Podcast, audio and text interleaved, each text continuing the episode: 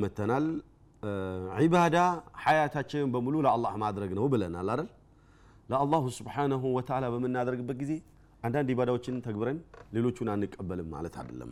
ምን አሉ ዑለማዎች? ባዕዱ ናስ አሉ ያ አዩሃ አለዚነ አመኑ ኩቲበ ዓለይኩም ሲያም የሚባለውን ተግባራዊ ያደርገዋል። እናንተ ያመናችሁ ሰዎች ጾም እናንተ ላይ ታዛችኋል፣ ግድ ተደርጎባችኋልና በቃ ፈርድ ተደርጎባችኋልና ጾምን ጹሙ ሲባል አዎ ቀጥ ብሎ ጾም ይጾማል አሉ። ሌላኛው ደግሞ ያ አለዚነ አመኑ ኩቲበ ዓለይኩም ልቅሳስ የሚለውን አይቀበልም። ሁለቱም ኩቲባ እኮ ነው። ሁለቱም ኩቲባ ነው። ኩቲባ ማለት ፉሪዳ ማለት ነው፣ ግድ ተደርጎባችኋል ማለት ነው። ጾምን ግድ ያደረገው ማን ነው? አላሁ ስብሓነሁ ቂሳስንስ ግድ ያደረገው ማለት ነው አላሁ ዐዘ ወጀል። ታዲያ ሁለቱም ትእዛዝ የመጣው ከአላህ ነው። ይህንን ተቀብለ ያንን አልቀበል የምትልበት ምክንያት ምን አመጣው? ሁለቱንም ትቀበላለህ። ጾም ማለት ዒባዳ ነው ታውቃለህ። ቂሳስም ዒባዳ ነው። ቂሳስ ማለት የገደለ ይገደል፣ የሰረቀ እጁ ይቆረጥ፣ አይን ያጠፋ አይኑ ይጥፋ፣ ጥርስ የሰበረ ጥርሱ ይሰበር። እነዚህ ቂሳስ በመባል ይታወቃል። ወፊል ቂሳሲ ሀያት ለእናንተ ቂሳስ ውስጥ ሀያት አለላችሁ። የገደለ ይገደል ብዬ ፈርጄ ባልነበር የበላዮቹ አምባገነኖቹ ሰዎችን ዝም ብሎ ከመሬት ተነስቶ ደበርከኝ ብሎ በሽጉጥ ይለው ነበረ። ዛሬ ግን የገደለ ይገደል ስለተባለ አደብ ይይዛል። ከገደልኩ እገደላለሁ ብሎ አደብ ይይዛል። በተለይ በተለይ ጥጋብ በጥጋብ የተሞሉ ጥጋብ ያሰከራቸው ሰዎች ጥጋብ ያሰከረው ሰው እኮ አጂብ ነው፣ ከባድ ነው። መጠጥ ይሻላል እኮ ይወርድልሃል፣ ይበርድልሃል ምናምን ነገር ውሃ ተደፍቶብህ። ጥጋብ ግን አይወርድም። ለዚህ እኮ ነው አገር ላይ በትንሽ ነገር ይነሳና በጩቤ ይልሃል። ለምን ከተባለ አስር ዓመት ታስሮ ይፈታል። አስራ አምስት ዓመት ታስሮ ተቀልቦ ይፈታል። ሌላ ሰው ወጥቶ ይገላል። ደም የቀመሰ ነውና አሁንም ሌላ ይገላል። አሁንም ተመልሶ ይታሰራል። ምን ቸገረው? በተለይ በተለይ መናጢ ዱርዬ ከሆነ የሚበላ የሚጠጣው የሚሰራው የለው የበረንዳ አዳሪ ከመሆን አንዱን ገድዬ ለምን እስር ቤት ገብቼ አልቀለብም ብሎ ገሎ ይገባል። ሌሎች ሀገሮች ግን ቁርአን በቁርአን በሸሪዓ የሚደነገግበት ሀገር ከሆነ ግን የገደለ ይገደል ስለሚባል ከገደልኩኝ እገደላለሁኝ ብሎ ይጠነቀቃል፣ አይገልም። ምናልባት እንደው ፈርዶበት ከገደለ ራሱ ታያላችሁ አይደል? አሁን በየፌስቡክ ምናምን ነገር ታያላችሁ።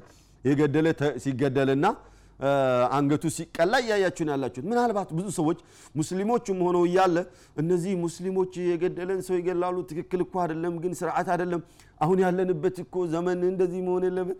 ሰው ከሞተ በኋላ ለምን መግደሉ፣ ሁለት ነፍስ ማጥፋቱ ለምን አስፈለገ ምናምን ብሎ ይቀዳል። የማያውቀውን ነገር ጥቅሙና ጉዳቱን ለይቶ አላወቀውም። ያ ስለማታውቀው ነገር አታውራ፣ ስለማታውቂው ነገር አታውሪ። ስለ ሸሪዓ መጀመሪያ ተረዱ ከማውራታችሁ በፊት። በነገራችን ላይ ቂሳስ መሆን የለበትም ብሎ የሚናገር ሰው እንደሚከፍር ታውቃላችሁ። ቂሳስ የገደለ መገደል የለበትም ብሎ የሚያምን ሰው ይከፍራል። ለምን? ለአላሁ ስብሓነሁ ወተዓላ አስተያየት እየሰጠህ ነው ያለሁና አላሁ ዐዘ ወጀል አላ ያዕለሙ መን ኸለቀ ወህወ ለጢፉ ልኸቢር እያለ ነው። እኔ ጌታችሁ ለባሪያዎቼ ምን እንደሚበጃቸው አላቀምና ነው ለእኔ አስተያየት የምሰጡት እያለ ያለው አላህ። አላሁ ወጀል ያወጣውን ህግ ስተት ነው ብለህ አስተያየት የምትሰጥ ከሆነ ብትጾምም ብትሰግድም ሐጅም ብታደርግ ለምን ተገልብጠህ ኢባዳ አታደርግም? ከፍረሃል፣ ተጠንቀቅ። ስለዚህ አደገኛ የሆነ ነገር ነው። በአላሁ ስብሓነሁ ወተዓላ አስተምሮ ላይ በነቢዩ ሰለዋቱ ረቢ ወሰላሙ አለይ ህግና ደንብ ላይ አስተያየት የሚሰጥ የትኛውም አካል ይከፍራል። ስለዚህ በጀህል አስተያየት የምትሰጡ ሰዎች ኩፍር ላይ ጀህልና ዕልም የሚባል ነገር የለምና ተውበት አድርጋችሁ ልትመለሱ ይገባል። ቂሳስ የገደለ ይገደላል ተብሏል። አዎ ትክክል ነው። አስተያየት ከመስጠት አልገልም ብለህ ብቻ አደብ ያዝ። በስ ይሄ ነው ካንተ የሚጠበቀው። እንዳትገድል ትገደላለህን የተባለው አስተያየት ስጥ። እንዴት ነው ትክክል ነው ወይ ድምፅ ምናምን ብልጫ አይደለም የተባለው። አላሁ ዐዘ ወጀል ለእኛ የሚበጀንን ስለሚያውቅ ፈርዷል። ሙእሚን ተቀበል፣ አሚን ብለህ ተቀበል። ትክዳለህ፣ የራስህ ጉዳይ፣ ነገ አላህ ፊት ትገናኛለህ እንጂማ አስተያየት እሰጣለሁ ብለህ ሙእሚኖችን ለማደናገርና ለማደናበር ብትሞክር ትከፍራለህ። ፌስቡክ ላይ ኮመንት ሲሰጥ ሙስሊም ሆኖ እያለ የገደለ ለምን ይገደላል ለምን ምናምን ብዙ ብዙ አስተያየት የሚሰጥ ሰው አለ። አይደለም ያ ሐቢቢ ቢባዕድ ልኪታብ ወተክፍሩነ ቢባዕድ እያለ ነው ያለው አላህ። ከፊሉን ታምናላችሁ ከፊሉን ትክዳላችሁ እንደ እያለ ነው ያለው። ጾም ጾም ሲል ለምን ትጾማለህ ሙእሚን ካልሆንክ? ቂሳስ ነው ብሎ ሲል ለምን ትቀበላለህ? ለምን አትቀበልም ሙእሚን ከሆንክ? ስለዚህ ይሄ አያዋጣም። እምነት ከሆነ ሙሉ እምነት ነው መሆን ያለበት።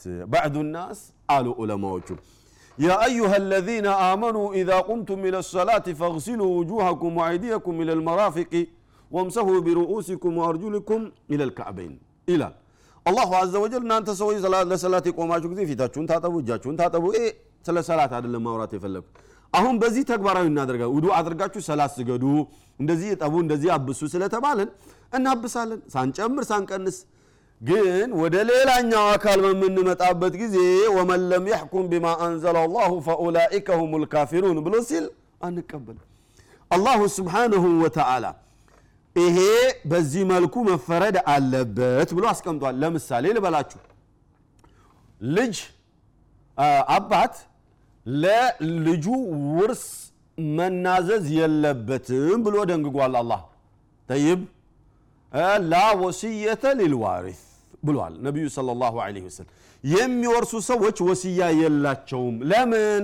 አላሁ አዘ ወጀል ሊኩል ዚ ሐቅን አዕጣ ሐቀሁ በቁርአን ውስጥ ለሴት ይህን ያህል ለወንድ ይህን ያህል ምናምን ብሎ አላህ ወስያ ሳያስፈልግ ውርስ ለማን ምን መሰጠት እንዳለበት ቁርአን ውስጥ ደርድሯል እኛ ግን ስለ ቁርአን ግንዛቤ ስላሌለን ወስያ በቁርአን ውስጥ ተቀምጧል አልተቀመጠም ስለሚለው ስለማናቅ በምንሞትበት ጊዜ ለልጅ ይህንን ቤት ለዚያኛው ልጅ ይህኛውን ፈረስ ለዚህኛው ልጅ ይህንን ነገር ለአኩስቴን ብለን ዝም ብለን እንዛብታለን። የዚያን ጊዜ ሸሪዓ አዘል እውቀት ያለው ሰው ወራሽ እኮ ወስያ የለውም። አንድ ሟች የሆነ አካል ወስያ መናገር የሚችለው ከንብረቱ አንድ ሶስተኛውን ብቻ ነው።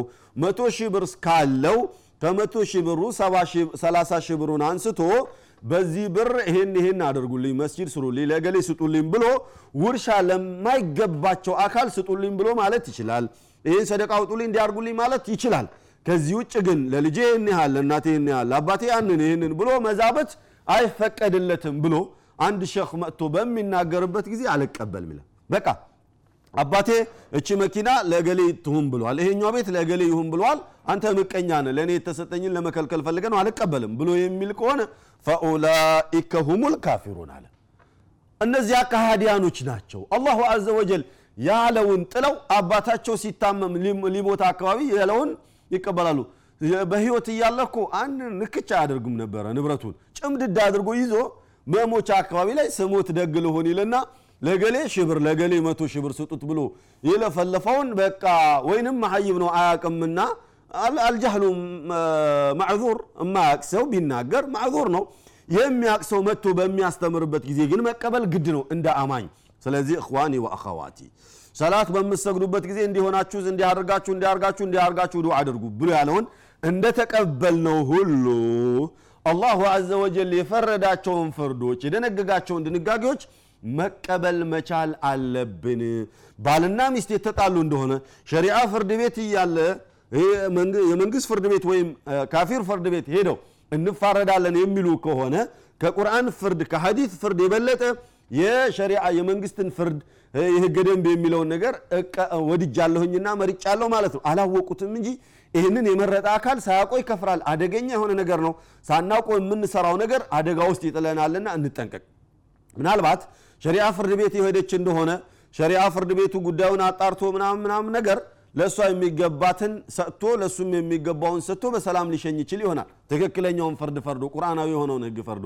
ወደ መንግስት ፍርድ ቤት የሆነች እንደሆነ ግን ፍርድ ቤቱ ያይና ወይ በጉቦ ወይንም የሴት መብት ይልና ሸሪዓ ያልሰጣትን መብት ይጭንላታል። ያንን መብት ለማግኘት ስትል የባልተቤቷን ግማሽ ንብረት ለመውሰድ ስትል የጀሃነምን እሳት ተሸክማ ወደ ቤቷ ትጋባለች አላወቀችምና ከዚያ ደግሞ ረመዳን መጣ ብላ ትጾማለች።